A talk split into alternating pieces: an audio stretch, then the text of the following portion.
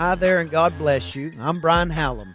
I pray that this message is a blessing to you. Thank you for downloading it, and thank you for following me on Twitter and Instagram, and for liking and sharing what we post there.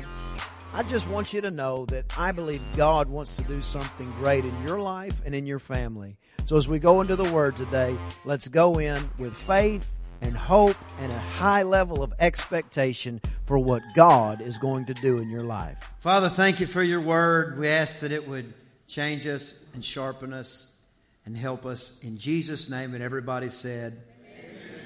Open your Bible to John chapter 2. I want to talk about a mother's miracle today. The Bible says in John 2 verse 1, the third day there was a marriage in Cana of Galilee, and the mother of Jesus was there. What's Jesus' mom's name? Everybody say it. Mary. That's correct. So Mary was there, verse 2, and both Jesus was called, Jesus was invited, and his disciples to the marriage. I found Jesus will go just about anywhere he's invited, but oftentimes doesn't go where he's not. Verse 3, and when they wanted wine, the mother of Jesus said unto them, they have no wine. So Mary looks at Jesus and says, Jesus, they're out of wine.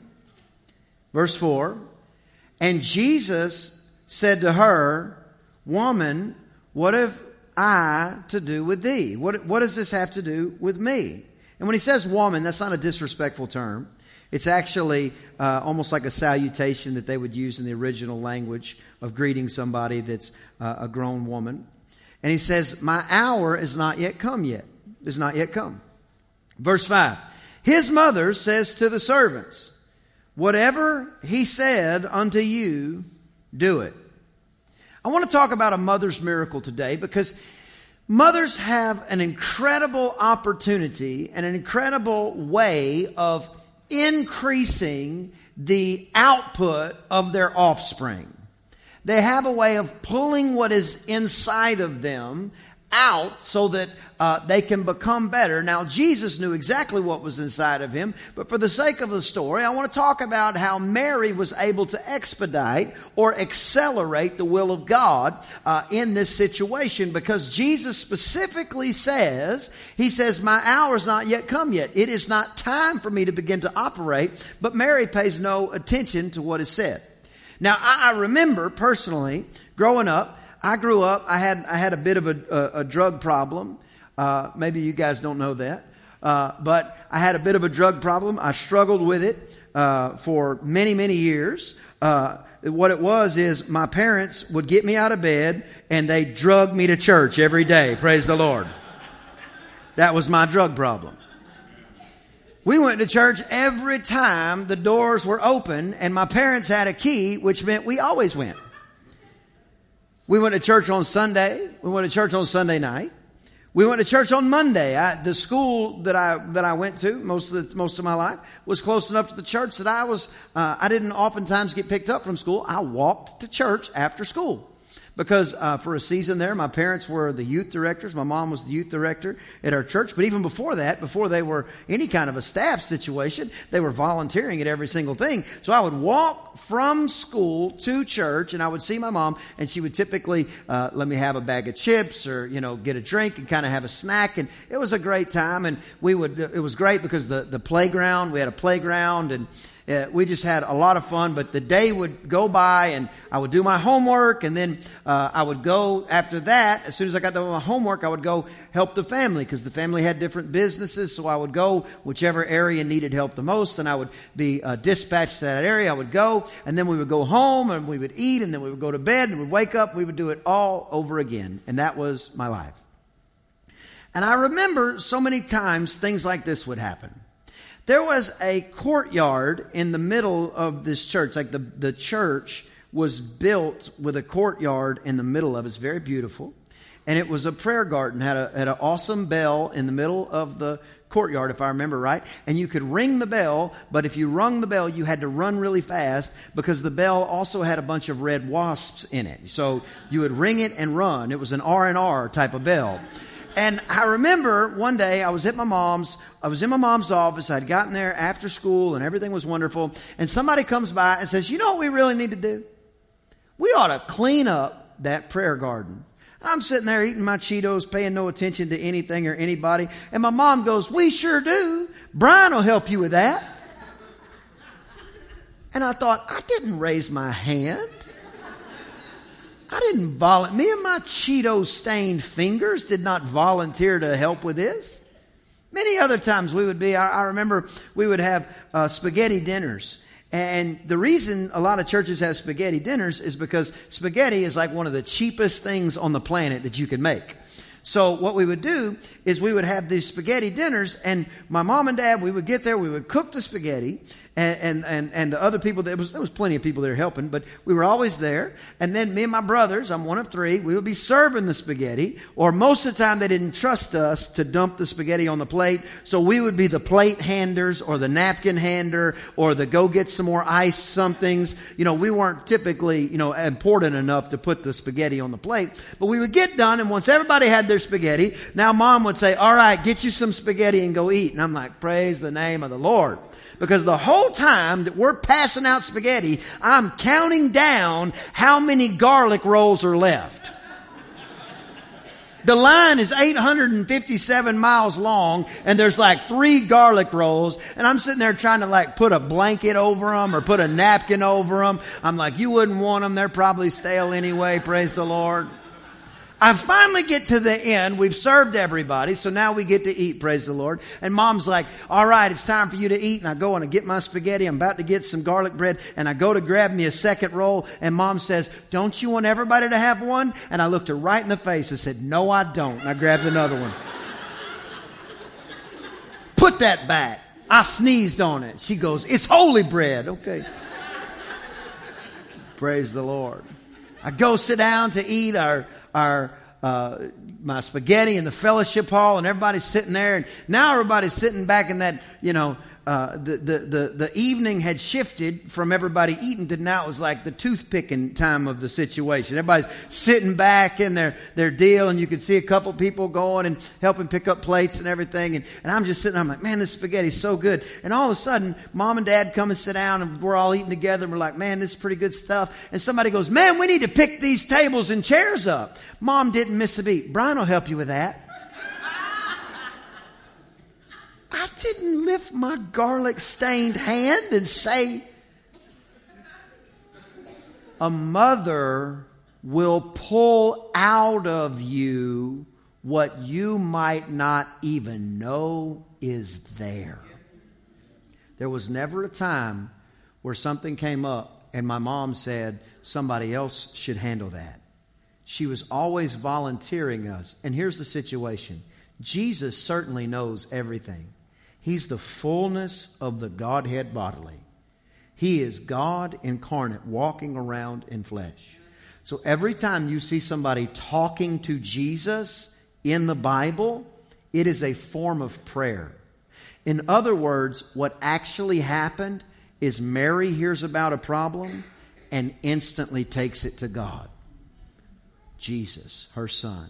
She didn't take it to the person that couldn't help. She didn't take it to the people who didn't have enough money to go buy some more wine. She didn't take it and go over to the water cooler because there was no more wine cooler and begin to talk with her friends and family and go, you know what, if they were really going to have a shindig, they should have planned a little bit better. I mean, this is a little bit embarrassing. They could have gone to Sam's, praise the Lord, and gotten to something else to drink. This is a little bit. No, she didn't complain. She didn't murmur. She took her. The Bible says it like this. Cast your cares upon Him. I think a lot of us are continually going through things because we're casting our cares on the wrong person. Sometimes we're casting our cares on the mirror, trying to determine and discern why are we constantly having all these problems when the reality is we can just look to the author and the finisher of our faith. We can fling our cares on Him. It doesn't overwhelm Him. It doesn't weigh Him down. On the contrary, it puts us back in that right position, that right pace, that right opportunity in life. Somebody say, a mother's miracle. A mother can constantly pull out of you what you might not even know is there. Brian will do that was a staple in my childhood. But it has become a way of life for me now. You see, what's interesting about children is the Bible says that they will grow up, they will rise up, and they will call you blessed. The difference is, it is a reverse of what you're doing now if you're still raising them. See, you're calling them blessed. When they don't believe in themselves, you're saying, no, baby, you can do that. When they don't feel like they're smart enough, you're saying, no, you have the mind of Christ. When they don't feel like they can make it, you're telling them, no, if you don't quit, you're going to make it. You just keep on. See, what happens is the whole thing reverses when they finally get older. But the thing is, as a child, and I can speak to this because I am one of my own mom, you don't even realize what they're putting in you until you get to the place that you can say, whoa, some of that stuff stuck. Mom, don't get tired of giving us good information. Moms, don't get tired of telling them to brush their teeth. They will thank you one day.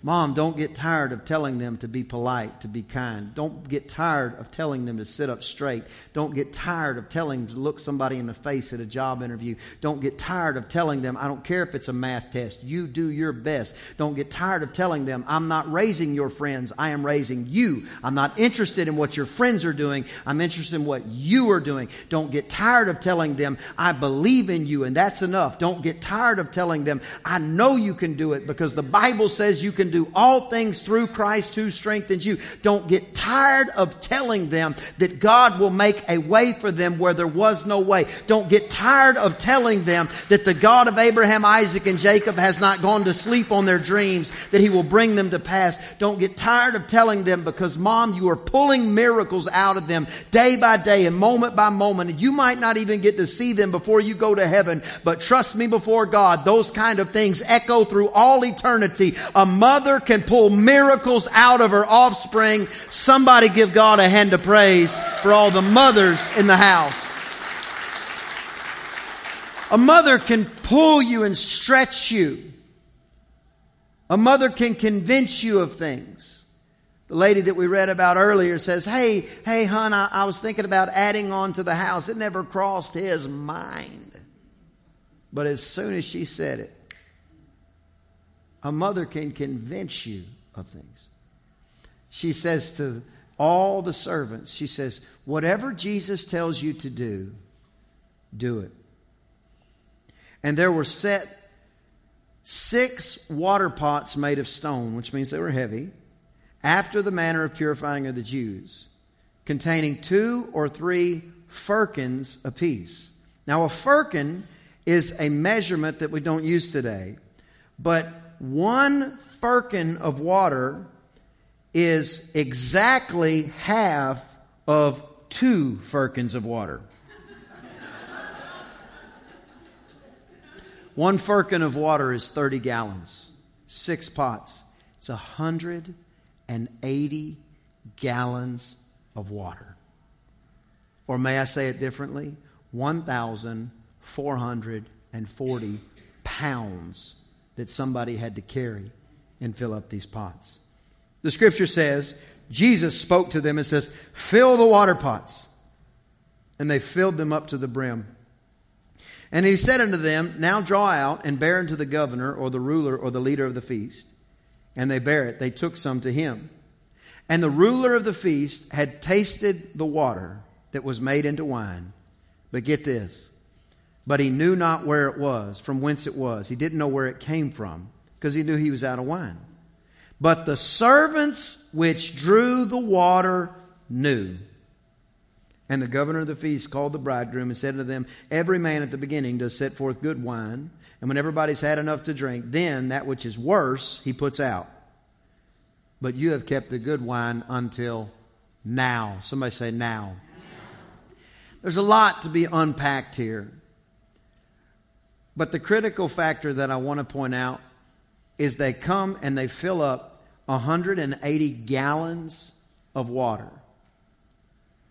The Bible says that Jesus turned all of it into wine, but we don't have any record of Him turning anything else to wine.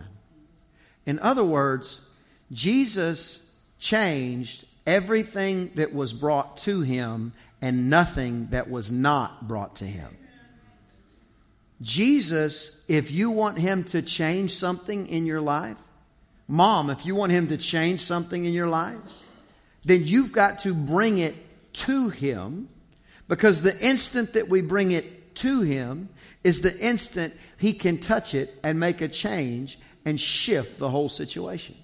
The Bible says that they take and they get a cup of this wine and they dip it out of the pot and they carry it over to the governor or the ruler of the feast and they say, hey, taste this. And he tastes it and he goes, whoa, this is some good vino.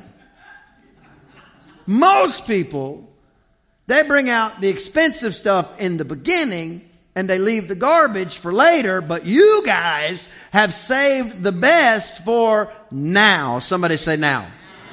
The reason now is so important is because it didn't say you save the best for last, because we never know when last is. We don't know when Jesus is coming back. We just know he's coming back. We don't know when our day nor our time is going to be called, but we do know it's going to happen one day. So we don't know when last is, but we know when now is.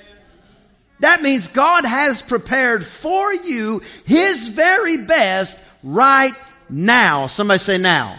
That means if you're sick in your body, the healing that was purchased on Calvary's rugged cross is available to you right now. Somebody say now.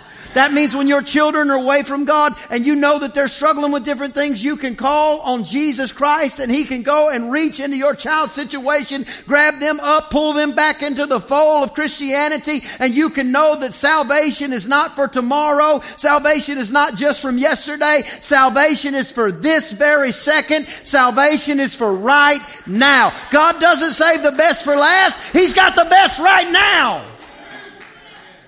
Everything that you're believing God for is available right now.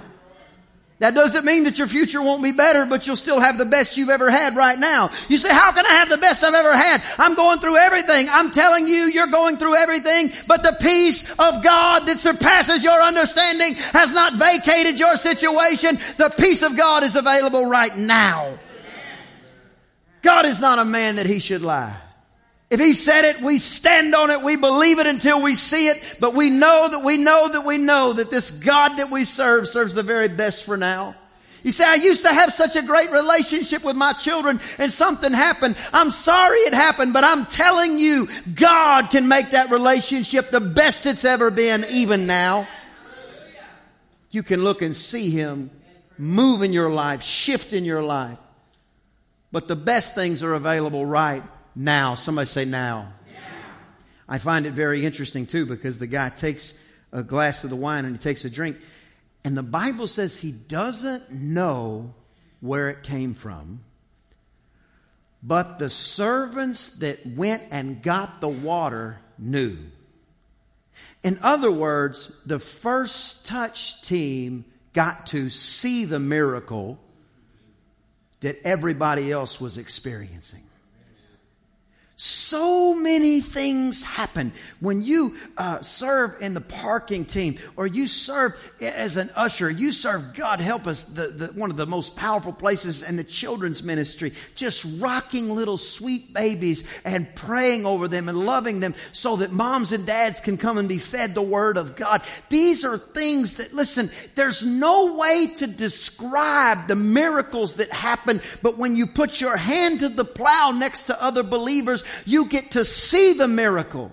You don't carry 1,440 pounds worth of water and put it in a stone pot without having some kind of effect on you. And there's nothing like a foxhole to draw people together. Everybody's against one another until somebody starts shooting at us. And now all of our differences evaporate and we just become closer. You see, the miracles are experienced most of the time by everybody, but those that draw the water get to see it take place. It's my prayer almost constantly that I go before the Lord and I say, Lord, don't let me miss something because I'm looking at something else. I want to be involved in the situation. I don't want to just hear about miracles. And I do want to hear about miracles. I want to see them. I want people to come in this building and the stain and the stench of sin to be washed off of themselves. And they walk out of here a new creation. I don't want to just hear about people getting saved. I want to be a part of people getting saved. God, where are the pots and where is the water? I want to go get what you've called me to get, but I don't want to ever get complacent in the idea of, wow, look at all these miracles and have no concept how they're coming to pass. A mother's miracle. Go fill up 180 gallons of water and watch what my son will do. There's another lady in the Old Testament named Rebecca. And when somebody came to find her for her husband, the Bible says that there was 10 camels and they were all thirsty. And the guy that was looking said, whoever will water these camels, not the person who sits back, not the person who sits on their thumbs all the time, not the person who sits on their couch watching Oprah all day, believing God for a job when they've never filled out a job application. Can I get a big amen? Amen? He said he will bless the work of our hand. That means we go and put our hand to the plow. That means we're the best employee. That means we show up early. Somebody say amen. That means if necessary, we stay late. That means they don't have to wonder if we're stealing time on the time clock. That means they don't have to wonder if we're using the expense account the wrong way. That means they don't have to wonder if we're representing the company well. That means they don't have to wonder if we're grateful for our job, because we're setting the standard. We're those that we don't just hear about the miracle. We see how the whole thing comes to pass, because we're the first ones to put our hand to the plow. Why? We are Christians. We are the leaders in this region, this realm, this society, and we represent a kingdom that doesn't even function like the world. The world's constantly looking, saying, what have you done for me lately? And we're looking, saying, what can I do for you? It is a completely different mind shift. It's a completely different mentality. When you begin to stop thinking about how everybody's done you wrong, you start trying to figure out, how can I do people right? So how do you do this? You do it just like Jesus said. You just go get pot, after bucket, after ladle. And then when the time is right, Jesus himself will bless the work of your hand. Come on, somebody give God a hand of praise this morning. The servants get to see the miracle. Verse 10. Every man brings out the best at the beginning, but you didn't do that. You saved the good wine until now. This beginning of miracles, verse 11, did Jesus in Cana of Galilee and manifested forth his glory, and his disciples believed on him. Somebody say believe. There are people that are watching you, and they need to see God perform in your life, because when they do, they will believe. The favor, anointing, and blessing of God on your life is nothing to be ashamed of. It's nothing to be hesitant to discuss. It's nothing to be hesitant to make known. Because when people understand that it was God Almighty that did it, you say, why do you live in this town? Well, you got two different stories. You've got your Christian story, then you got your story for the other people. And you go, the Christian story is like, God just led us here and praise the Lord, it's wonderful. And then all of a sudden, we have our other side of the story where we begin to almost censor it. Oh, I just moved here for work. There was jobs where you were. If God brought you here, come on, somebody ought to tell them, God brought me here. If God changed your life, healed your marriage, saved your relationship, if God blessed you, look, I found a lot of times God will give you just as much success as you're willing to give him. Because if you begin to take it, that's when the oil comes off. Because the blessing of the Lord makes rich and adds no sorrow. There is some other opportunity out there that will bring riches, but it's piled up with sorrows with it. The instant that we stop giving God credit is the instant that the lack of sorrows is no longer available.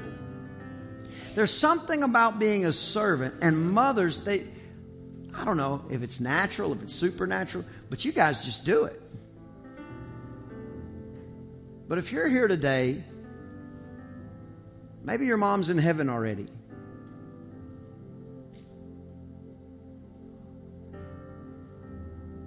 Maybe your mom's here. Maybe your mom couldn't make it. But can I just tell you what your mom wants for you more than anything else in the whole world? Mary makes it real clear, the ultimate mother, the mother of Jesus. God looked the earth over and said, "Who can I get to raise my son?" And this was the lady that he picked. She looks at the servants, that's me and you, and she says, "Whatever my Jesus says, do it." It's a simple statement, but its depth is immeasurable. Whatever Jesus says, do it. The wonders that He has planned for your life are so immense we couldn't fill them in all the books of the earth. But somebody's got to get the water. Somebody's got to wake up Monday morning and say, "I'm not going to let the troubles of this world get on top of me. On the contrary, my God's going to get on top of the troubles of this world. Whatever He says, do it." My children often ask me, especially my son, "Dad, what's the most important thing God said?" It's a great question. Jesus was asked that question. "What's the most important commandment, Jesus?" And He answered it this way. He said, "Love God with all your heart, all your mind, all your soul. Love God with everything you have." He said, "But I won't just give you one, I'll give you two." Number two, He said, "Love people like you love yourself." Whatever He says, do it. There are certain things we have to dissect. There are certain things that we need to really get to the root of the matter. But when it comes to obeying God and following after the things of God, whatever He says. If He says go get water, fill it up to the brim. Because you don't want to fill it halfway up and then Jesus touches it, because you will have missed out on 50% of what God was looking to bless. If you go to this church, this is your church, and I'm going to give you an opportunity to join the church here in a minute. If that's you and you've never joined our First Touch team, make sure, join our First Touch team. How do I do it? Stop by the tent. I'll be there. You can talk to me. I'll point you in the right direction. It's the servants that see the miracles.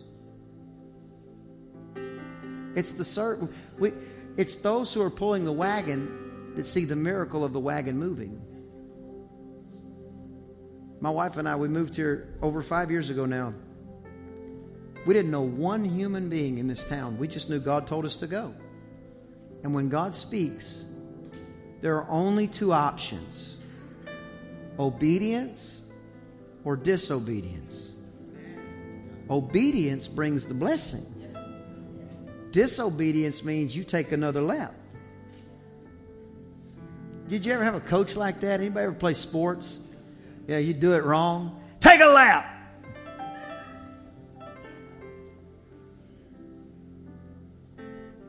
Whatever He says, do it. And don't do it halfway. Church, I know it's Mother's Day. We're going to close in prayer in just a minute. But the front pages of our newspapers are reading like the back pages of our Bible. This thing will draw to a close before long. I don't know if it'll be in our generation or not, but what I do know is Jesus Christ, the Son of God, will split the eastern sky one day. He will set His Galilean foot on the Mount of Olives. Those who know Him and are alive will be caught up to meet Him in the sky. We'll see all those who've died before us. It'll be a great day of victory for everybody who knows Him, but it'll be a terrible day for those who don't. The Bible says there will be wars in the last days, wars rumors of war. Are we seeing that every day? It says there will be pestilences. It said there will be famine. It said there will be earthquakes in odd places, like tectonic plates moving and shifting under Hawaii and making volcanoes erupt. I would still go to Hawaii while the thing was exploding. I don't care. I want to see the beach. But what I'm saying is tepid Christianity, halfway Christianity, will get you. You will not receive the fullness of what God has for you. And we are not living in a time to be playing games. I tell my children, checkers is a game. Hopscotch is a game. But living for the Lord Jesus Christ, not a game. We are serious about what we're about. Come on, if you know it, help me say it. We exist to love people and point them to Christ. We're not playing about it. And it's those who are pulling the wagon that get to see the miraculous take place. Everybody else will go, oh, praise God, look at New Heights Church. They did good. Oh, they painted their building. Isn't that cute? Praise God. But the first touch team, those who are pulling the wagon, they go, no, you don't know. We went through 5 miracles just to get to be able to buy that building. There was 10 miracles before my son even came to church. There was 25 miracles before my cousin came to church. There was 100 miracles before. Miracle. The servants will see. Man, I feel God when I say it. The servants will see the miracles. Can I just say this too? Moms, you're authorized to volunteer your offspring. I don't know if I got it all right, but I'm in church. I don't know if I got it all together. The Lord's still working on some things, but I know this much. It never crosses my mind, oh, there's a problem. Somebody ought to do something about that. I still hear my mom's voice. Brian will help with that. We got done the other day playing baseball. My son, you got to stand to your feet. I'm done teaching. My son is... Are you 9? He's 9. He pitched for his first time in a real game the other day. In 3 innings, he struck out 8 people.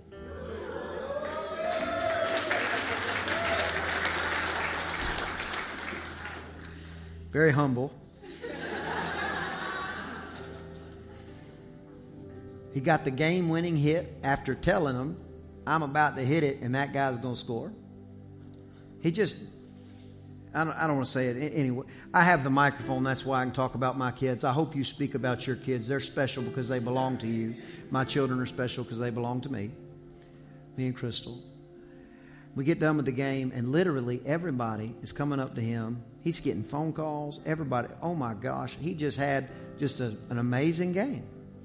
And I'm standing there talking to one of our assistant coaches who's a great guy, and we're just talking about loving the Lord and just all the things that you would think.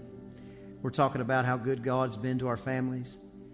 And he turns around, and all the other kids are gone. And he says, no way. I said, what? I said, your little boy just won the whole game for us, and he's out there dragging the infield by himself. It's the servants' church that see the miracles. And I'm not saying, like I said, this is not me talking about me. This is just, we got to tell stories, and I only know my own. But your children will do what they see. Mom, they're going to do it, even if it doesn't act like they're hearing it. You just keep right on. Just nudging them along, gentle as you need to be, firm as you have to be. You just keep nudging them along. It's the servants that see the miracle. Everybody say, a mother's miracle. Bow your head and close your eyes, please. If you're here today and you're not right with God, your mom wants more than anything else for you to know Jesus Christ. If she's here today, if she's in heaven, if she's miles away, it's almost as if she would whisper in your ears and say, whatever Jesus says, do it. Well, here's what Jesus said. It says, if you'll repent of your sins, you can be saved. You can be born again. He'll wash your slate clean. Mom, if that's you, and your son or your daughter brought you here today, the greatest miracle you could ever experience is letting your children see you serve God. If you've never said yes to Jesus, the redemption that is available is overwhelming, breathtaking, and will change your life. If you've never said yes to Jesus, or you say it differently, you say, I used to walk strong, but I'm backslidden. I'm like the prodigal son, and I know I need to rekindle the relationship that I have with God. If that's you and you want to give your life to God today for the first time, or maybe give it back to Him, if that's you, when I count to three, I want you to lift your hand. And with an uplifted hand, you're just saying, oh God, remember me. And He really will. 1, 2, 3, lift your hands. I see that hand. I see that hand. God bless you, sir. I see that hand. Praise the Lord. I see that hand. God bless you. I see that hand. Praise the Lord. Is there anyone else? Don't leave here the same. This is not a normal place. This is the house of God. I see that hand. This is where God comes to change us. It's where we come to be changed. Is there anyone else? We're about to pray. If that's you and you lifted your hand, or if you wanted to lift your hand, pray this prayer after me. Matter of fact, church, help us pray. Say this. Say, oh God, I come to you now and I ask you to save me. Write my name in your book. I believe Jesus died and rose from the dead for my victory. I repent of my sins. In Jesus' name, amen, amen. Praise God. Happy birthday to all of you who got born again. If that's you and you made that decision, fill that card out and drop it by the tent. We'll get some information to you to let you know some things about living for God. But here's the big one. Be at the discipleship class next Sunday at 10 o'clock. Goes on during this service right here. It's going to be all about provision. How God provides for His children. Very powerful, powerful class. And I want you to know, being discipled in God is not optional in the body of Christ. It's what He's called us to do. He wants us to know more about Him, because the more we know about Him, the further along we go. In Jesus' name. Give God another big hand for all those. If you're here today and you've never joined our church, but you know, listen, it's the servants that will see the miracles. And the reality is, we exist to love people and point them to Christ, but you know people we don't know. So we need your help to reach this region with the gospel of Jesus Christ. We need your help bringing people to church, where I promise you, we're going to sing the praises of God, and then we're going to preach the gospel to the best of our ability. But if you're here today and you've never joined our church, but you know this is the house for you, the Bible says those that are planted in the house of the Lord will flourish in the courts of our God. A big, tall, mighty oak tree withers and dies if it's uprooted, because anything that's going to grow has to be planted. If you get planted in this house, every blessing that's on this house comes on your family. I'm not going to embarrass you. I'm not going to call you to the front, but we do just want to celebrate with you. If that's you, it's your first time here, or maybe you've been coming for weeks, but you know this is the place for you to call home. When I count to three, lift your hand and just let us say we love you. 1, 2, 3, lift your hand tall and bold. Praise God. God bless you. God bless you over here. God bless you. God bless you. God bless you. God bless you. God bless you. God bless you. God bless you. God bless you. Praise the Lord. Anybody else? We love you. Listen, even if you filled that card out 100 times, fill it out one more time for me, please. Mark on there you'd like to be a member and drop it by the tent. We want to make sure and get you the information about our church. Plus, I'll be there, and I would love to meet you. If it's your first time here, I'd love to say hello to you at the tent. And certainly if you're joining the church, I'd love to welcome you to our church family. Happy Mother's Day. But give God one more hand of praise. I just sense a strong move today. Let me play a blessing on you. Lift your hands just as a sign of surrender and receiving what God has. That's one of the reasons we lift that. We lift our hands. Father, for all those who are joining the church, I pray that you would bless them coming in. Bless them going out. Let health and prosperity be the standard in their life according to your perfect will. found in 3 John 2. I pray, Lord God, that you would increase them. I pray that they would be a partaker of every grace that's on this house. I thank you, Lord God, for this great church. Now for every person under the sound of my voice, I pray, Lord God, that you would increase them, that you would make them the head and not the tail. Bless them in the city and the field, this day and every day. In Jesus' name, amen, amen. God bless you. Happy Mother's Day. See you Wednesday. We hope you were blessed by today's podcast. If you'd like more information about Pastor Brian or New Heights Church, visit newheightschurch.info and be sure to follow Pastor Brian on Twitter and Instagram. Until next time, thank you so much for liking and sharing.